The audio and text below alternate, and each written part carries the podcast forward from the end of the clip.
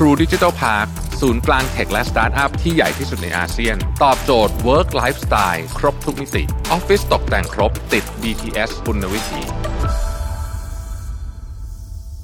สวัสดีครับ ยินดีต้อนรับเข้าสู่ Mission to the Moon Podcast นะครับ คุณอยู่กับระวิทยานุสาหะนะครับ สวัสดีท่านผู้ฟังทาง YouTube ทาง Spotify Podbean นะครับ Apple Podcast ทุกช่องทางด้วยนะครับ ถ้าชอบพอดแคสต์ของเราเนี่ยนะฮะเป็นกำลังใจด้วยการกดไลค์กดแชร์ให้เราเนี่ยเราก็จะดีใจมาก ๆ หรือว่ากด subscribe ใน YouTube นะครับ วันนี้เนี่ยผมอยากจะมาชวนคุยเรื่องของภาพรวมเศรษฐกิจไทยในปี 2022 คาดการณ์นะฮะภาพรวมเศรษฐกิจไทยในปี 2022 ซึ่งเอ่อผมก็เอาข้อมูลมาจากหลาย ๆ แหล่งนะครับเอามาจากเรื่องเอามาจาก SCB EIC ด้วยนะครับเอามาจากหลาย ๆ แหล่ง Bloomberg ด้วยต่าง ๆ นานาแล้วก็จะพยายามคาดการณ์ปัจจัยที่อาจจะเป็น ประเด็นกดดันเศรษฐกิจ แล้วก็ภาพในเชิงบวกด้วยนะครับเราก็อาจจะพูดถึงว่าแนวทางการทำธุรกิจจะเป็นยังไงด้วยอาจจะพูดถึงในรายที่เป็น SME หน่อยแล้วกันนะเพราะว่าภาพใหญ่รายใหญ่อาจจะยากหน่อยนะฮะยากหน่อยหมายถึงว่า ผมอาจจะไม่มีความรู้พอจะเล่าให้ฟังแล้วกันต้องใจคำนี้นะฮะอะนะครับเอออันดับแรกตอนนี้ต้องพูดหนีก่อนว่า สิ่งที่เชื่อมโยงสองเรื่องนะฮะเข้าด้วยกันแล้วก็ค่อนข้างจะน่าเป็นห่วงคือเรื่องของเงินเฟ้อ นะครับแล้วก็เรื่องของหนี้ครัวเรือนนะฮะโอเคเรื่องเงินเฟ้อก่อนนะครับเราต้องถามว่าเงินเฟ้อเนี่ยเขาดูไงนะคือเงินเฟ้อเนี่ยอธิบายแบบง่ายๆเลยนะฮะเขาก็จะเอาราคาของอาจจะสองสามร้อยไอเทมเนี่ยนะฮะมาแล้วก็บอกว่าไอ้ราคามันเป็นยังไง แล้วก็ออกมาเป็นดัชนีอันหนึ่งนะครับเช่น ดัชนีเงินเฟ้อของไทยเดือนล่าสุดอยู่ที่ 2.2%อเมริกานี่สูงสุดในรอบหลายสิบปีนะฮะ7% consumer price index นะฮะทีนี้เงินเฟ้อเนี่ยมันก็มี ของแพงมีหลายหลายปัจจัยอะนะฮะของแพงมีหลายปัจจัย ปัจจัยจากดีมานดีมานดีมานพูก็คือ อย่างเช่นช่วงโควิด เนี่ยกำลังของคนส่วนใหญ่ที่อยากจะซื้อของเนี่ยนะฮะมันก็หายไปถูกไหมช่วงโควิดเราก็ไม่ได้ใช้เงินเยอะนะครับ แต่พอโควิดมันเริ่มซาปุ๊บเนี่ยนะฮะโอไมครอนก็รู้สึกว่าเออหลายคนหลายประเทศเช่นอังกฤษบอกว่าเออไม่ต้องใส่หน้ากากหน้ากากแล้วเนี่ยนะฮะ คนก็รู้สึกว่าอ้าวชีวิตก็กลับมาเป็นปกติ ก็เริ่มที่ออกมาใช้เงินมากขึ้น จริงๆ ถ้าเอาถึงขั้น extreme สุดเลยนะฮะอะผมผมเล่า case extreme สุดหลายคนอาจจะบอกว่าเฮ้ยโอ้โหเคสนี้อาจจะ extreme ไปหน่อยแต่ผมว่ามันน่าสนใจดีก็คือว่า หลายท่านรู้ไหมครับว่าโรลส์รอยเนี่ยรถยนต์หรูโรลส์รอยเนี่ยนะฮะทำยอดขายเป็นประวัติการณ์ในปีที่ผ่านมา 2021ทำไมนะฮะทำไม เศรษฐีรวยขึ้นหรือเปล่าเขาอาจจะส่วนหนึ่งนะฮะแต่ว่าสิ่งที่เขาไปสำรวจผู้ซื้อโรลส์รอยมานี่บอกว่าเฮ้ยพอโควิดปุ๊บเนี่ยรู้สึกว่าชีวิตมันสั้นนะอยากได้อะไรอยากซื้ออะไรชีวิตนี่อยากมีโรลส์รอยซื้อเลยดีกว่า ก็เลยจะทำให้โรลส์รอยเนี่ยซึ่งมันไม่ควรจะขายดีถูกไหมในช่วงเศรษฐกิจที่แบบทรุดๆทรงๆแบบนี้เนี่ยทำยอดขายสูงที่สุดเป็นประวัติการณ์เลยทีเดียวนะครับอ้าวอันนั้นฝั่งเศรษฐีบ้างมาดูคนทั่วไปบ้างนะฮะเงินเฟ้อเป็นปัจจัยที่กดดัน สภาพเศรษฐกิจไทยและของโลกในปีนี้อย่างแน่นอนนะครับ เงินเฟ้ออย่างที่บอกนะฮะดีมานพูคนอยากซื้อของมากขึ้นปุ๊บปุ๊บทุกอย่างมันก็แพงขึ้นเพราะว่าคนอยากซื้อของมากขึ้น แต่มามีอีกอันนึงเรียกว่า cost push ในประเทศไทยเนี่ยเป็นลักษณะเงินเฟ้อแบบ cost push นะครับยกตัวอย่างหมูนะฮะหมูเนี่ยต้นทุนมันสูงขึ้น เพราะหมูมันหายไปจากระบบนะฮะดีมานสูงขึ้นหรือเปล่าไม่รู้แต่หมูน้อยลง อันนี้แน่นอนทำให้ราคาของขึ้นอันนี้เรียกว่า cost push นะฮะทีนี้เวลา cost push เนี่ยมันน่ากลัวอย่างนี้ สมมติหมูแพง ไม่สมมติอะหมูตอนนี้แพงมากนะฮะคนก็จะไม่ค่อยกินหมูถูกไหมฮะเราก็จะสวิชไปกินไก่ พอดีมานของไก่มันเพิ่ม มันก็แพงขึ้นด้วยนะฮะแพงขึ้นด้วยอย่างเงี้ยเป็นต้นนะครับ cost push จะมาได้จากหลายประเด็นหลายหลากหลาย เช่น ราคาน้ำมัน ราคาน้ำมันตอนนี้เนี่ยไปไล่อยู่แถวๆ90 ซึ่งก่อนหน้านี้ 80 แล้วก็แทบร้องกันอยู่แล้วเนี่ยนะฮะพอไป 90 ปุ๊บเนี่ยและมีโอกาสจะถึงร้อยเรื่องของราคาน้ำมันมีความซับซ้อนหลายเรื่อง มันมีประเด็นที่เยเมนนะฮะมันจะไม่ค่อยใหญ่เท่าไหร่ แต่ประเด็นที่ยูเครน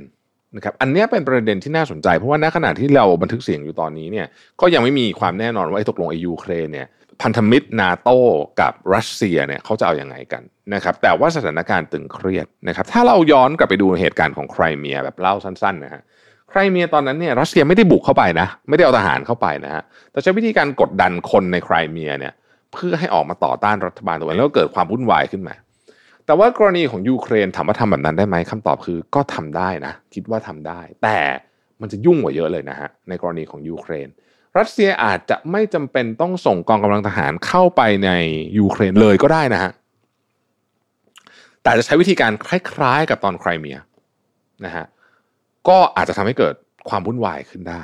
เป็นไปได้เป็นไปได้อะอันนี้ต้องติดตามต่อไป ราคาน้ำมันมีโอกาสทะลุ100เหรียญไหมถามผม ผมคิดว่ามี และคิดว่าเป็นไปได้ด้วยนะฮะคิดว่ามีโอกาสที่จะทะลุ100เหรียญเป็นไปได้ด้วยอะกลับมาที่ประเทศไทยเงินเฟ้อเราเห็นละนะฮะ ไม่ว่าคุณจะดูรายงานของตัวเลขที่ออกมาจากที่ไหนก็แล้ว แต่เป็นเท่าไหร่ก็แล้วแต่เนี่ย แต่ว่าเวลาพูดถึงเงินเฟ้อเนี่ยเราต้องถามตัวเองนะฮะผมเชื่อว่าทุกคนต้องเดินไปซื้อของที่ตลาดหรือว่าซูเปอร์มาร์เก็ตบ้างเนี่ยนะฮะเราสังเกตราคาของที่เราใช้ไม่ต้องสนใจเรื่องคนอื่นนะใครใช้อะไรปล่อยเข้าไปแต่ว่าเราตัวเราเองอะใช้อะแพงขึ้นไหมนะอันนี้ถามท่านผู้ชมอยากให้คอมเมนต์มาหน่อยว่าท่านใช้ท่านซื้ออะไรบ่อย แล้วของที่ท่านซื้อเนี่ยแพงขึ้นไหมเอ่อสมมตินะฮะเอาแบบเอ็กซ์ตรีมเลย แบบว่า ไม่ได้กินหมูไม่กินไก่กินอย่างอื่นเนี่ยนะฮะเป็นโปรตีนหลักเนี่ยโปรตีนหลักที่ท่านซื้อกินเนี่ยนะฮะอาจจะเป็นาบางคนอาจจะเป็นวีแกนนะกินถั่วเหลืองเนี่ยแพงขึ้นไหมนะเล่าให้เราฟังนิดนึงนะฮะแต่โดยรวมเนี่ยราคามันขึ้นนะฮะราคามันขึ้น สิ่งที่ไม่ขึ้นเขาชอบแซวกันนะมาบอกว่าทุกอย่างขึ้นหมดนอกจากค่าแรงนะฮะซึ่งก็อาจจะจริงอยู่เหมือนกันนะฮะในประเด็นนั้น เพราะนั้นเนี่ยสิ่งที่มันน่าสนใจเกี่ยวกับการขึ้นราคาของที่เราใช้ในชีวิตประจำวันอาทิอาหารตามสั่ง นึกถึงเอามนุษย์ออฟฟิศก็ได้นะฮะมนุษย์ออฟฟิศตอนเที่ยงเราทำไงฮะตอนเที่ยงเนี่ยเราก็ออกไปซื้ออาหารตามสั่งนะฮะอาหารหรือว่าบะหมี่หมูแดงอะไรข้าวอะไรนู่นนี่ตามที่อยู่ออฟฟิศของเรานะเวลาร้านอาหารก็จะขึ้นราคาสมมติร้านบะหมี่หมูแดงต้องขึ้นราคาแน่นอนเขาไม่ได้ขึ้นทีหนึ่งเท่าอัตราของราคาหมูที่ขึ้น ราคาหมูที่ขึ้นเนี่ยมันอาจจะทำให้เขาต้องขึ้นราคาบาทห้าสิบตังค์แต่ไม่มีใครขึ้นราคาแบบนี้เนาะ จาก 45 บาทเป็น 46 บาท 50 ตังค์เนี่ยไม่มีนะน้อยอะอาจจะมีแบบผมไม่เคยเจอ ส่วนใหญ่ก็ขึ้นทีละ 5 บาท หรือว่า 10 บาทนะครับนั่นมันยิ่งทำให้ทุกอย่างเนี่ยแพงเป็นโดมิโนนะสมมติว่าราคาอาหาร 50 บาทขึ้น 5 บาทเนี่ย 10%นะ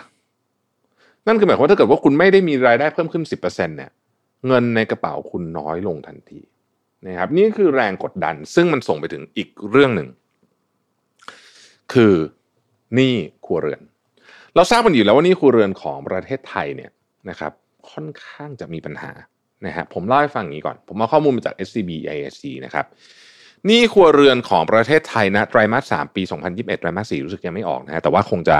คงจะมีแนวโน้มเพิ่มขึ้นเนี่ยอยู่ที่ 14.3 ล้านล้านบาทนะฮะอัตราขยายตัว year on year เนี่ย 4.2%ชะลอตัวลงจากไตรมาสก่อนก็จริง แต่สูงนะ สูงนะ นี่ครัวเรือนต่อ GDP ตอนนี้อยู่ที่ 89.3%นะฮะทรงตัว แต่ว่าสูงมาก ถือว่าสูงมากสำหรับประเทศกำลังพัฒนาขอเน้น หลายคนจะบอกว่าโอ้ยญี่ปุ่นนี่ครัวเรือนเยอะกว่าเราอีกจริงครับนี่ครัวเรือนของประเทศที่พัฒนาแล้วเนี่ยเทียบต่อ GDP เขาเยอะจริง แต่ถ้าไปดูโครงสร้างข้างในจะพบว่าของเราน่ากลัวนะฮะของเราน่ากลัว การขยายตัวของสินเชื่อภาคครัวเรือนจากระบบธนาคารพาณิชย์ในไทยในไตรมาสสามเนี่ยชะลอลงในทุกหมวดสินเชื่อสำคัญ อย่างไรดีเนี่ยสินเชื่อส่วนบุคคลยังคงขยายตัวในระดับสูง ตามความต้องการสภาพคล่องเพื่อชดเชยรายได้ที่ลดลงที่ยังมีมากพูดง่ายคือว่าคนเนี่ยยังมีความพยายามในการก่อหนี้เพิ่มขึ้นนะฮะซึ่งมันอาจจะช่วยได้ในตอนนี้ แต่ว่าระยะยาวเนี่ยก็อาจจะเป็นปัญหาได้อีกเช่นกันนะครับ ไปดูเรื่องของปัญหานี้นอกระบบ โอ้นี่น่าปวดหัวมาก คือจากรายงานที่เขาไปสำรวจมาเนี่ยนะฮะ ปัญหานี่นอกระบบของภาคครัวเรือนเนี่ยใช้ขอใช้คำนี้เลยนะฮะเขาใช้คำนี้นะฮะมีแนวโน้มเร่งตัวสูง คือปกตินี้นอกระบบก็เป็นปัญหาที่ค่อนข้างใหญ่อยู่แล้ว แต่อันเนี้ยมีแนวโน้มเร่งตัวสูงจากกลุ่มครัวเรือนที่มีความต้องการสินเชื่อ เพื่อนำมาใช้จ่าย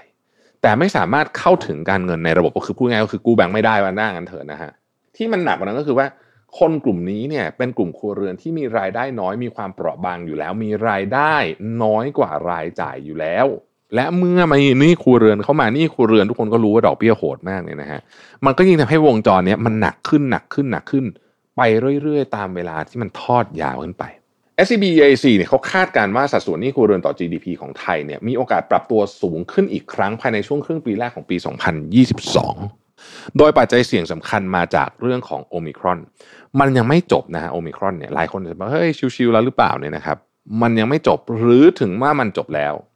คือไปแนวโน้มว่าใกล้ๆจะจบแล้วเนี่ยผลของมันหรือว่า after effect เนี่ยยังอยู่ ซึ่งมันจะกระทบรายได้ครัวเรือน แล้วก็ทำให้ความต้องการสินเชื่อเพื่อทดแทนสภาพคล่องกลับมาสูงอีกครั้งหนึ่ง เวลาเราพูดคำว่าสินเชื่อเพื่อทดแทนสภาพคล่องเนี่ยมันก็มาจาก 2 แหล่งก็คือแหล่งที่ในระบบกับนอกระบบ ถ้ามาจากในระบบ ก็ยังพอบริหารจัดการได้ แต่ถ้ามาจากนอกระบบมันก็จะวุ่นวายกลับไปที่ข้อเมื่อกี้ที่ผมว่านั่นแหละนะครับซึ่งไอ้เรื่องนี้ทั้งหมดเนี่ยส่งผลให้กระบวนการในการซ่อมแซมงบดุลของภาคครัวเรือนเนี่ยมีอุปสรรค และสถานการณ์ทางการเงินของภาคครัวเรือนจะกลับมาฟื้นตัวได้ช้าลงนะฮะซึ่งจะกระทบต่อเนื่องไปยังแนวโน้มการใช้จ่ายแล้วก็คุณภาพสินเชื่อของภาคครัวเรือน ซึ่งเป็นเรื่องที่น่าเป็นห่วงมาก ๆ จริง ๆ เราพูดกันเรื่องประเด็นนี้มาตลอดนะฮะไอ้นี้ของประเทศไทยเนี่ย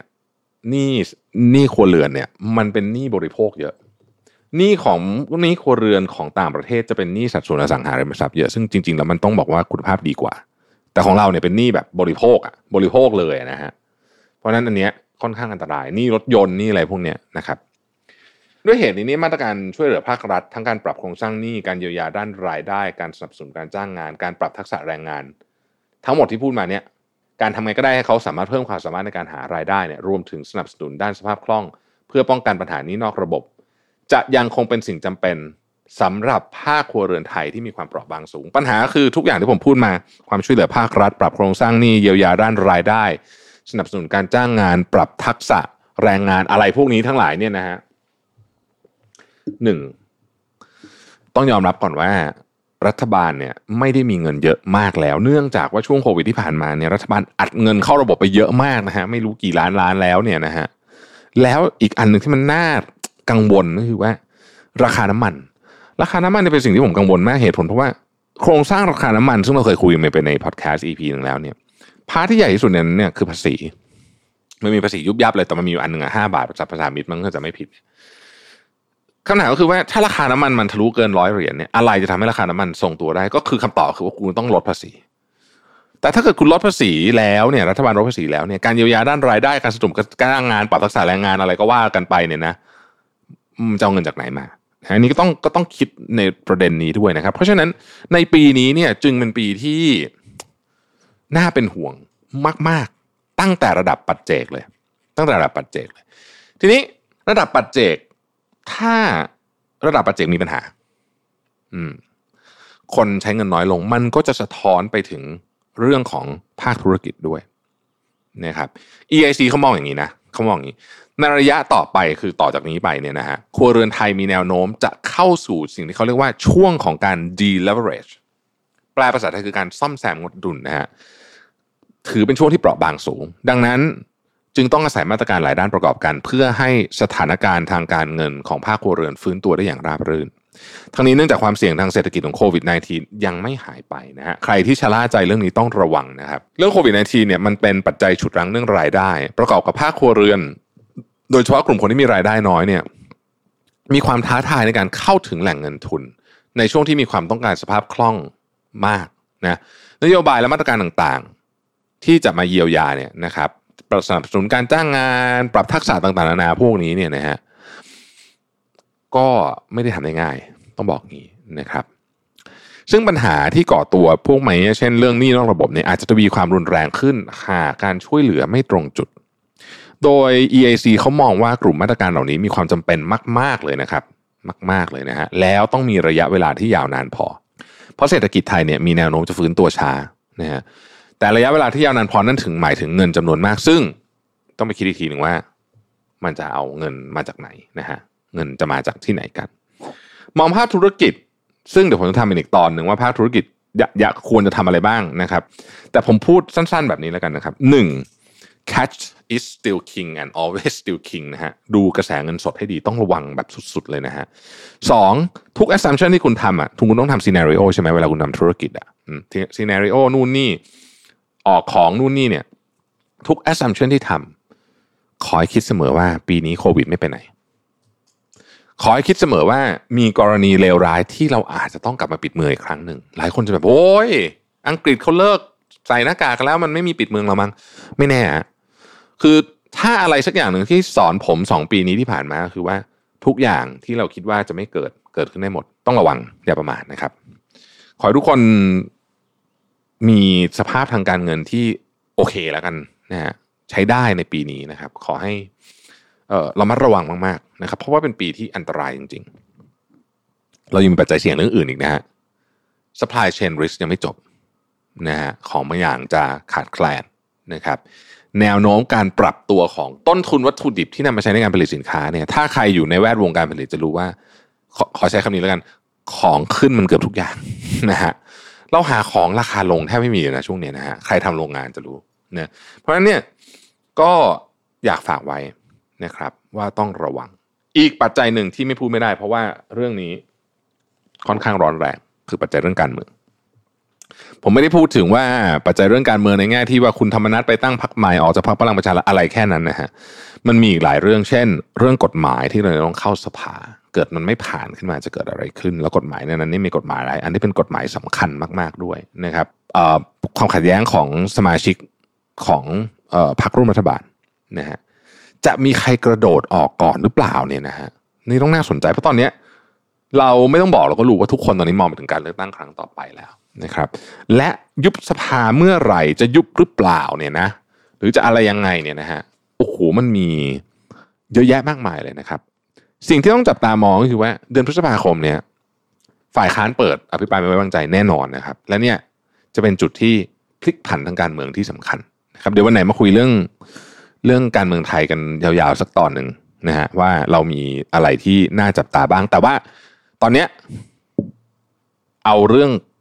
หนี้เนี่ยก่อนเนี่ย ผมว่าเป็นประเด็นที่ค่อนข้างที่จะเปราะบางมากๆนะครับ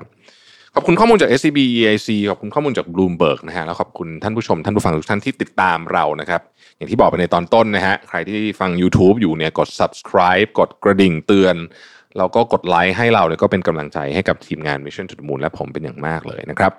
ขอบคุณและพบกันใหม่ในวันพรุ่งนี้นะครับ สวัสดีครับ True Digital Park ศูนย์กลางเทคและสตาร์ทอัพที่ใหญ่ที่สุดในอาเซียน